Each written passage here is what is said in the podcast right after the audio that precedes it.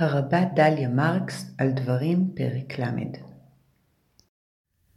מכאן ועד סוף התורה משה נפרד. הוא נפרד בשירה בפרק ל"ב, הוא נפרד בברכה בפרק ל"ג, ובפרק שלנו דברים ל"א הוא נפרד בצוואה. וכחלק מהצוואה, ויכתוב משה את התורה הזאת. אחרי הכתיבה היא נמסרת אל הכהנים בני לוי הנושאים את ארון ברית אדוני ואל כל זקני ישראל. אבל התורה אינה רק אובייקט מקודש שיש לשמור עליו מכל משמר, שיש להפקיד אותו בידי המכובדים. יש לחלוק את התורה עם העם כולו. היא לא יכולה להיות נתונה במקום נסתר, רחוק מעיני הציבור, אלא היא צריכה להיות ידועה ומוכרת לכל. נתינתה של התורה, אומר לנו משה בעקיפין, אינה מעשה חד פעמי, אלא יש לחזור עליה ועליה שוב ושוב. מתי? בעת העלייה לרגל. מקץ שבע שנים במועד שנת השמיטה בחג הסוכות. איפה? במקום אשר יבחר, מה שפורש כבית המקדש בירושלים. בפני מי? בפני כולם. הקהל את העם, האנשים והנשים והטף וגרך אשר בשעריך.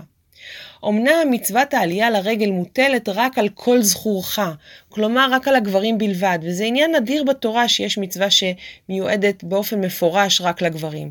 אבל החובה להשתתף בלימוד המשותף, החובה להשתתף בהקהל, מוטלת על כולם, גם על הנשים, גם על הטף וגם על הגרים. ולשם מה המצווה? למען ישמעו ולמען ילמדו ויראו את אדוני אלוהיכם, ושמרו לעשות את כל דברי התורה הזאת. לימוד התורה אינו רק מעשה אינטלקטואלי של היחיד, הוא דורש את ההקהל, הוא דורש את המעמד המשותף והמשתף של הלימוד.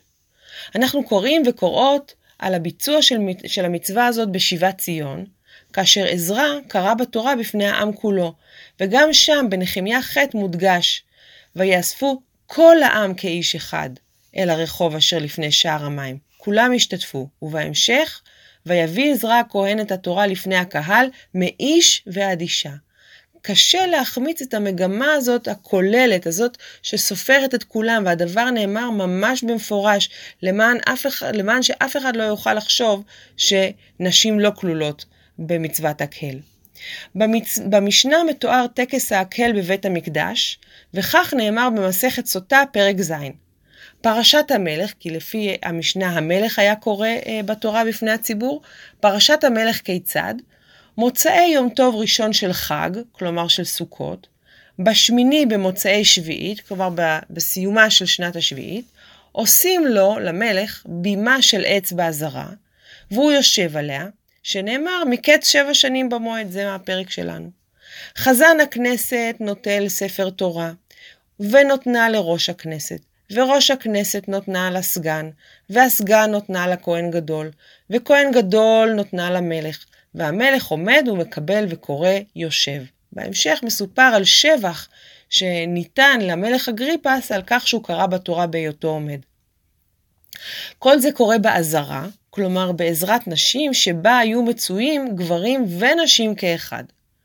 בתלמוד הבבלי, לעומת זאת, נמסר הסבר מצמצם למדי על מצוות הקל, מפיו של רבי אלעזר בן עזריה. אנשים באים ללמוד. נשים באות לשמוע. תף למה הם באים? כדי ליתן שכר למביאיהם. כך במסכת חגיגה, דף ג' עמוד א', והמימרה הזאת מצמצמת עד מאוד את העמדה השיתופית והמשתפת בציוויו של משה ובביצועו של עזרא ובתיאורה של המשנה.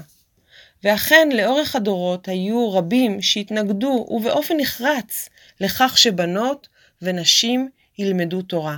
אין ספור נשים יהודיות לא זכו לטעום את מתיקות הלימוד ואת טעמה של התורה ממקור ראשון.